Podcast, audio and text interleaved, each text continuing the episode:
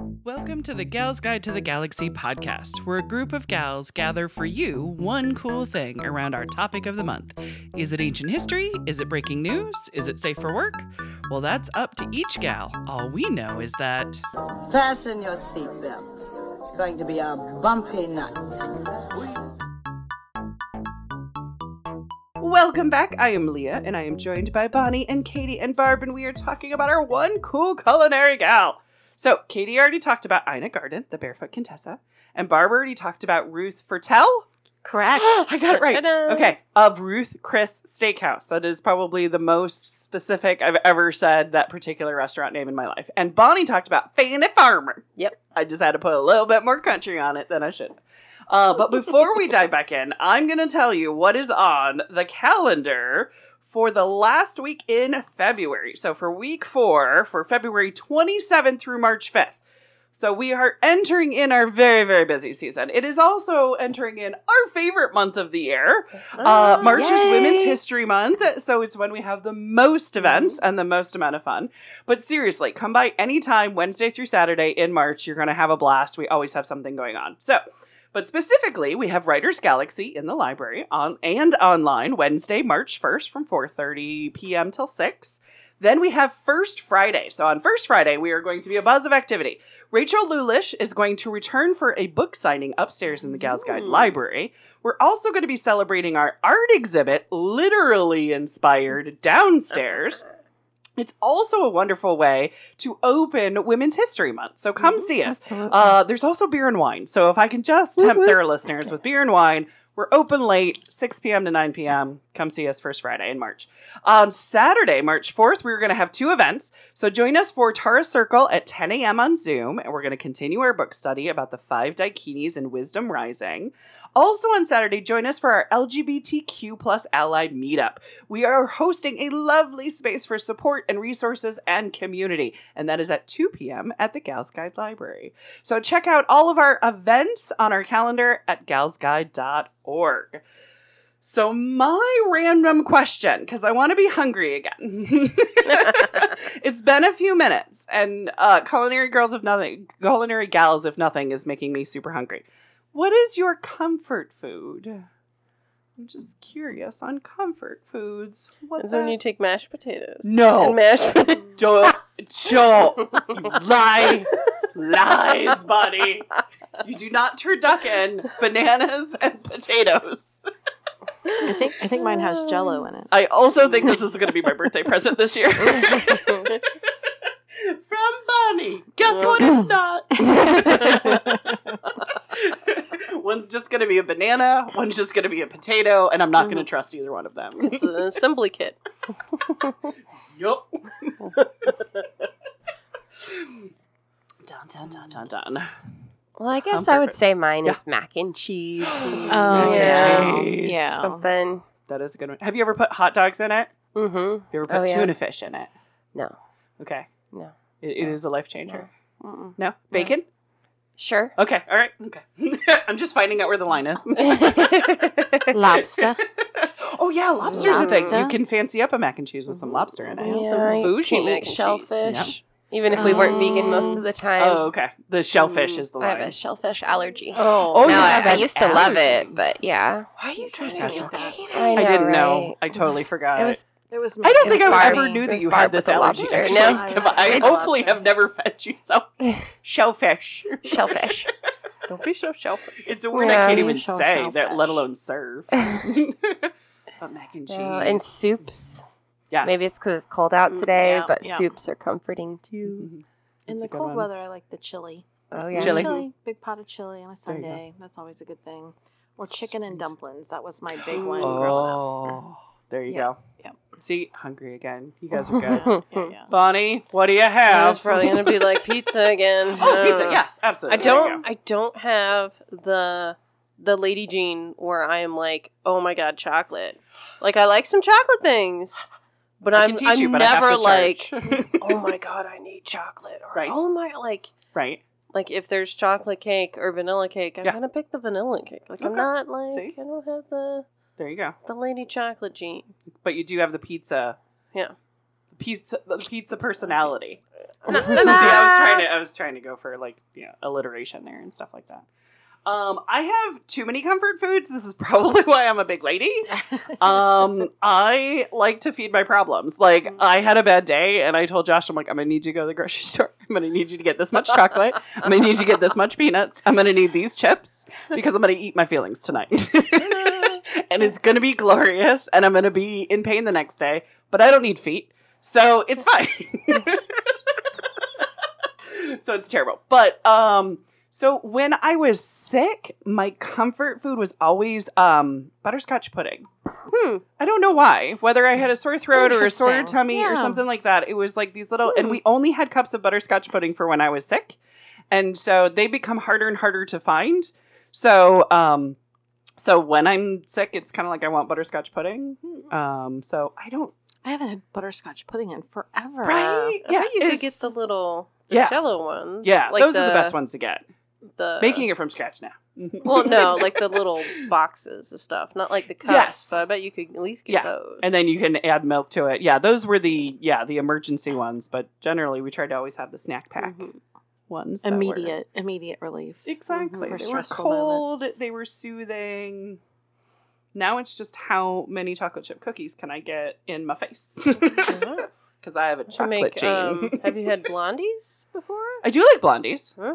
Yeah, I don't crave them, but I do like them though Mhm. and stuff. Um, did we? Did I ask everybody? Did everybody? You Okay, did. all right. I I'm was like, gonna say though, yeah, yeah. you should go try the cookies at Debbie's Daughter's. Oh my oh, gosh, you yes. had them in the I've had pack last year Yeah. for. Valentine's, So but you got to get in there because Yes. Here's the thing. So there was some gift bags from last year that people didn't take home or just were left. yes, Do you know how fast those cookies got eaten by me? Like I don't think they lasted the day. they were they're thick, They're very they're good. chewy, but they're good. crunchy on the outside. This is a Yeah. giant commercial for Debbie's daughters and they deserve it cuz it's Right. so Yeah, good. I haven't had anything bad there, so Right. it's all delicious. Yeah, and we're going to have the cookies again this year. Yeah. So, I'm so excited. sold out. We are sold out. We're sold out. We're just gonna hearts. be like, oh, we just need more cookies. All right. Are you ready for this? Yes. All right. So this is uh back in 2017. I'm gonna call these the Ooh. before times. Oh, okay. So the before times, I saw an amazing documentary about the lady that I'm going to talk about, and the documentary was called Commanding the Table. Okay. And it's a documentary about Ella Brennan. Um, and she is my one cool culinary gal that I'm gonna talk about. But when I went to rewatch this documentary again for the show, couldn't find it anywhere. Oh. It has a poofed. So I hate that I am like, you know, hey, this is a great Hmm. documentary. This is a great gal. It's really unfair. So I'm hoping that the library can maybe find a DVD and get a copy in the library. I think it is on iTunes to rent for $3.99, but does anybody really rent Hmm. something on iTunes? It's just really weird. So look for it. Um, and hopefully it comes to the Gals Guide Library, but it's called Commanding the Table, uh, Ella Brennan. Um, and I really hope you do check this out because this gal gave us the jazz brunch. Okay, jazz brunch. Uh, so Ella was uh was born and died in New Orleans. She did leave on vacation a couple of times, but she never lived anywhere else but New Orleans. Nice, nice. Uh, she won. What? I don't blame her. It's pretty yeah, nice there. it, it is pretty nice. Yeah. Yeah, It's got all the she- things. she won the Does. James Beard Lifetime Achievement Award. nice, right? nice. Uh, she owned Commander's Palace and Brennan's Restaurant, hence the last name Brennan. Um, and oh yeah, one of her chefs was Paul Prudhomme, the spice guy, and another one was this little upstart Emeril Lagasse. Have you ever? Mm. Have you ever heard of Emeril? You know, Bam. bam. That's right, exactly. So hopefully this kind of like whets your appetite just a little bit for uh for Ella because she's amazing. So she was born in 1925 and her dad worked at a shipyard and her mother was a quote unquote inventive cook. It- Interesting. she didn't have Franny's cookbook. Right, exactly. Yeah. she made what she wanted when she wanted to and just would put crap together and be like, y'all gonna eat or starve. Like, inventive. Uh, Ella was one of six kids. Her older brother owned two restaurants on Bourbon Street, and her older brother was 15 years older than her. She was Oh, the wow. baby, right? Wow. Mhm. So, uh, one of the restaurants that he owned was the uh, the Absinthe House. Has anybody gone? Okay, I haven't gone. I have not. uh, I have not visited the French Quarter. Uh, the other one was Vieux Carré Restaurant. My French is very bad. I would just say it's the Vieux Carré Restaurant. I know that's not right. It's in the French Quarter. Uh, but Ella worked at the Vieux Carré, uh, and she said in this interview, "quote It was a terrible restaurant. it was very limiting, and it was not exciting." That was about her brother's restaurant? Correct. this Oh, is about her brother's restaurant. Glad she didn't hold back. Uh, when her brother Owen challenged her, he said, Why don't you come up with something, smarty? so she did. Uh, she was 18 years old and she started running the restaurant. She wrote the menus, she hired the cooks, she did the inventory, she paid the bills. Uh, She did all of it. You just gave it to her. He did. And also, he just kind of went off too. So it wasn't like he was teaching her how to do all of this. Um, so she learned how to do how to run any kind of restaurant in books. She very much Mm. thanks books. She said, I started reading like crazy, is how she learned how to run a restaurant. She said also she talked to restaurant people. She also talked to fancy people who like to eat out for a living, basically. She Good talked to her. wine merchants, to cooks, to wait staff. So she like really talked to people about like what do you want? What do you need? What is like, you know, what why do we like suck? Right, Yeah. exactly. Yes. Why is this restaurant so non-inventive? and how can Mm. it be inventive? Um so all of her brothers and sisters ended up working there as well as her father at one point as well. Her mother did not work there. Her mother did not like that it was in the French Quarter. Hmm. Her mother Oh. could not be bothered with the slumness of the French Quarter. Uh, Ella loved the French Quarter because late at night she would go to Laffy's, and she said, "quote It was a gathering place for the late night artsy crowd. The most attractive people in the world were ta- talking about the most interesting things, and it was paradise. I'm not going to die if heaven is not like Lafty's." Oh, nice. Right? Nice. Um, it also was the gay scene and the bohemian uh, scene as well in New Orleans. So, oh, and also there was like uh, striptease pretty much like every night too. So it was an amazing place to be. Um, the other restaurant that her brother owned was the Absinthe House, and that one was a very chic, like uh, uh tuxedo piano bar sort of Mm. thing where you had to Mm, get all yep. dressed up and stuff. Um, Ella said it was like Rick's Place in Casablanca. you know? oh, yeah. So it had that Yeah. kind of upscale feel, sort of thing. It was also a 24 hour a day bar. Like, if they Mm. needed to close it down, they all just went and basically drank in the super huge women's bathroom, or they went upstairs to the extra apartment that he held for like Louis Armstrong and partied up in there too. Hmm. Yeah. Nice. So it was 24 hours a day, always something happening um, over at the Absinthe House. So now there was a plan to move one of the restaurants to Royal Street to get it off of uh, Bourbon Street. But her brother, Owen, died suddenly at age 45. Hmm. It was a heart attack. I mean, the restaurant Hmm. business seems to like take you out young. Mm. um, but investment bankers like freaked out and they pulled all the funding from the idea of moving the restaurant to Royal Street. So the family pulled together and they mortgaged their houses and they opened up the restaurant Brennan's with their last name on it, right? Mhm. Um, most of the kids were either busy with their new military service or just got married. So Ella had to open the restaurant all by herself. Oh my gosh. right? So Ella worked front of the house, she worked back of the house, she made sure the food was very high quality. The place had ivory walls and magnolia trees in the Hmm. center of the patio. It was very green and ivory. Um, Life magazine did a spread on it, and even though Life magazine has that like sepia tone to everything, it looked gorgeous with that gross sepia cigarette like Mm. tone on it, sort of thing. Um, but Life magazine was their opening day, and more magazines came. So Gourmet and the Saturday Evening Post, McCall's, you know, the huge coming to cover your glorious opening. So celebrities came and people table hopped. And the high rolling gamblers had their reserved tables in the corners, right? Um, it was the place to have a business lunch. So, like anybody and everybody who was doing business in New Orleans would come to Brennan's and uh, do their business. But the extended family, so not her siblings, but the extended family of the Brennans, took the restaurant from her and pushed her out. And it's a whole big brouhaha, but we ain't got time for the family drama, so let's enter Commander's Place. so originally Commander's Place opened in 1880, so this place had already been like established, so kind of like Chris's Right, steakhouse. Um, it was called the Emile Commander's Restaurant, and it was in the Garden District. And it was a favorite since it opened in the 1880s, right? It had uh, chandeliers, it had brocade walls, you know, like the velvety walls and everything. It was super freaking high end fancy already. Swanky. Yes, exactly. So the Brennan's siblings, so all six of the kids, bought the restaurant in 1969 and they decided to reinvent it. It was still doing pretty good when they bought it in 69. Um, but Ella started with the menu. She wanted to use local flavors.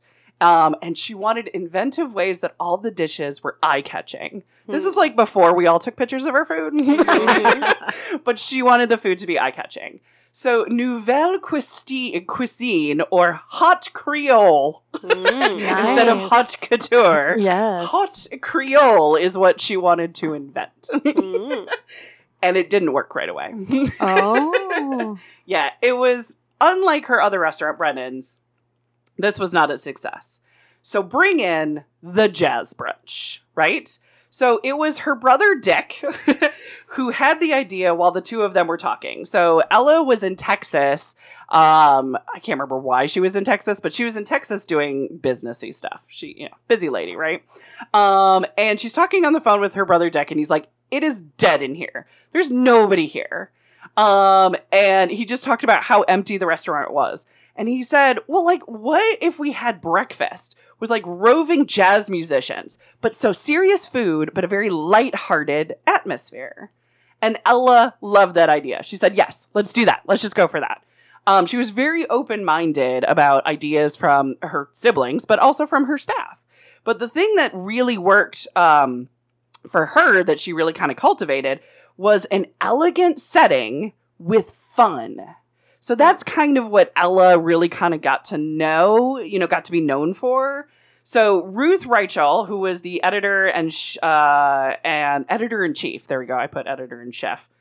Editor in chief. it's culinary knowledge. right? Yeah. I was being punny and misspelling at the same time.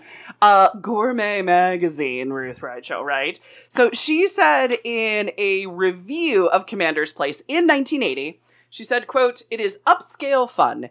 It is going out and not just eating what's on the plate. It's everything around it.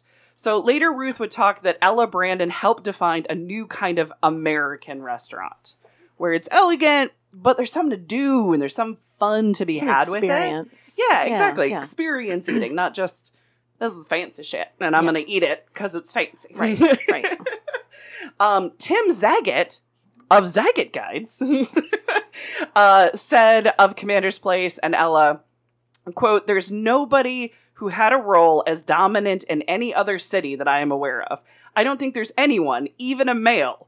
I looked at restaurateurs all over the US every day, and I think she's up there with the best of them and maybe ahead of them. Nice. very nice, from Zagat, right? Yeah. so Commander's Place um, was elevated. Um, it was also like a culinary academy of sorts too. Um, there turned out a lot of celebrity chefs. Um, and a lot of people who became restaurateurs and own their own restaurants after being at Commanders. So Paul Prudhomme um, was an executive chef at Commanders starting in 1975. You might know him for his spices. He was on like he was either on the Today Show a lot or something. That's kind of where I remember him from. Mm. But K. Paul's Louisiana restaurant um, that was in the French Quarter. Um, he also invented the turducken. Oh my gosh. It was in one of his cookbooks. Was the turducken. Right. Um, so in 1982, when Paul stepped away to start his own restaurant, uh, bam, Emeril Right. Lagasse, right? There exactly. So Emeril Lagasse was promoted. He was already in the ranks. Paul was, you know, training him to be the the next upstart. He became the executive chef at Commanders. And Emeril was there for 8 years before he started his own empire and gave us, you know, Emeril's essence. Yep. He gave us his essence. I just I remember seeing that that thing of spices and I'm like, you you calling it your essence? And you don't see that's wrong.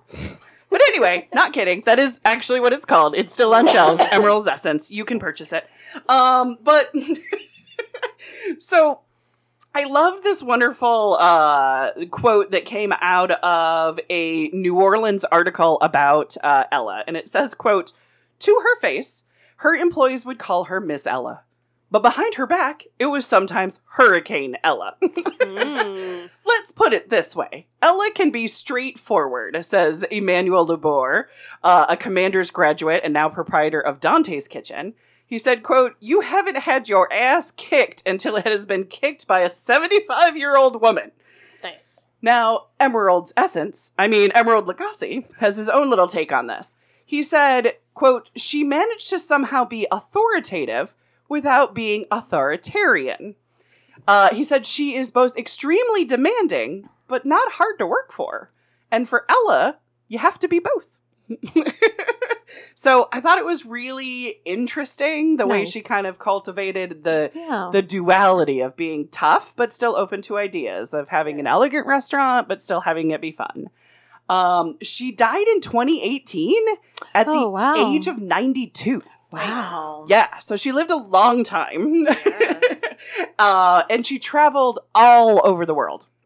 So even though she, you know, born and died in New Orleans, she traveled all over and she ate everywhere. Uh, Emeril talked about how they would go to Europe and they would eat six meals a day. They would Oh, try to hit as many restaurants as they could to see what was trending, Yeah. what was delicious, what was new, and find dishes to bring in. And I'm like, oh my lord. Um, so yeah, they would go to inventive restaurants and they would go to high class restaurants to try and find stuff. Um, but you know, research is a thing Mhm. that is worth doing. Absolutely. Especially when it's food. right? Exactly. So her entire life, she never strayed away from the culinary world. Like that's all she did from the time that you know she could at 15 working at her brother's restaurant um basically until 92 like they would try to get her out of there cuz she's like they show her in this documentary cuz she died uh I can't remember if she died the year after the documentary came out or she died the year before the documentary came out. I think it's oh twice she died the year after it came out. So she did get to see the documentary. That's right because I did say 2017 the before times. Right. Right. so, um, but being in that world the whole time, and they show her still sitting in Commanders going, needs more salt. Oh my god. Bring this back. going into the kitchen, going, what are you doing today? like, she has no stake in it, but at the same time, like, she is still She's always there. very plugged in. Like this is her life. Um, so I thought this was such a cute way. She said in this interview, if you have to work for a living, it's a nice way to do it. Nice. Mm. Very nice. So I was just like going, oh, that kind of sums up, you know, cooking for a living, owning a restaurant yeah. for a living, and then just kind of having fun with it and stuff like that. So have you guys ever been to a jazz brunch or a mm. blues brunch? No. Oh, mm. they're so much fun. Yeah, I don't think so. I've been to New Orleans. yeah. And I've definitely been um, to a brunch that had music. Okay. I'm sure it was Were they jazz. Parading through, They were or not. it was They just were set up. Oh, okay. Yeah, they were so, set. Okay, okay. gotcha. Sweet. So maybe not officially. I'd say that's close. That is Okay. close. Yes. Almost. Um, I've been to a jazz brunch, but the one that, but I was really, I was kind of little. Mhm. The one I remember more is a blues brunch, Okay. and the blues brunch is like everybody. It's like a spiritual. yeah. and you start. It's not conga lining, but you start following each other around, and it's just, it's amazing. It becomes an experience with Hmm. food, and you don't remember what you ate. Or what you drink. or what you drank. and it's early in the morning, so it's Right, all kind of like right. foggy and stuff like that of what did we just do? Um, so it's an experience. If you ever can do a jazz brunch or a blues brunch, And if one day the Galentine's brunch like incorporates Ooh. this, Oh, I mean, I think cool. it would be amazing, The Lacey Building's all about the music now. Mhm. right? I mean, there's there's nothing weirder than sitting in your seat eating waffles or something like you do, and suddenly in a giant band comes in and Love you want to join the band, Right. there you go. There you go. Right, exactly. Well, any questions for me on Miss Ella commanding mm-hmm. the table? She's fascinating. She is. She does have an mm-hmm. autobiography I'm going to try to get. Okay. So- Nice, I mean, the documentary was a lot better though because she's sassy. We'll find it. We'll find it. she's so sassy. yes. Yes.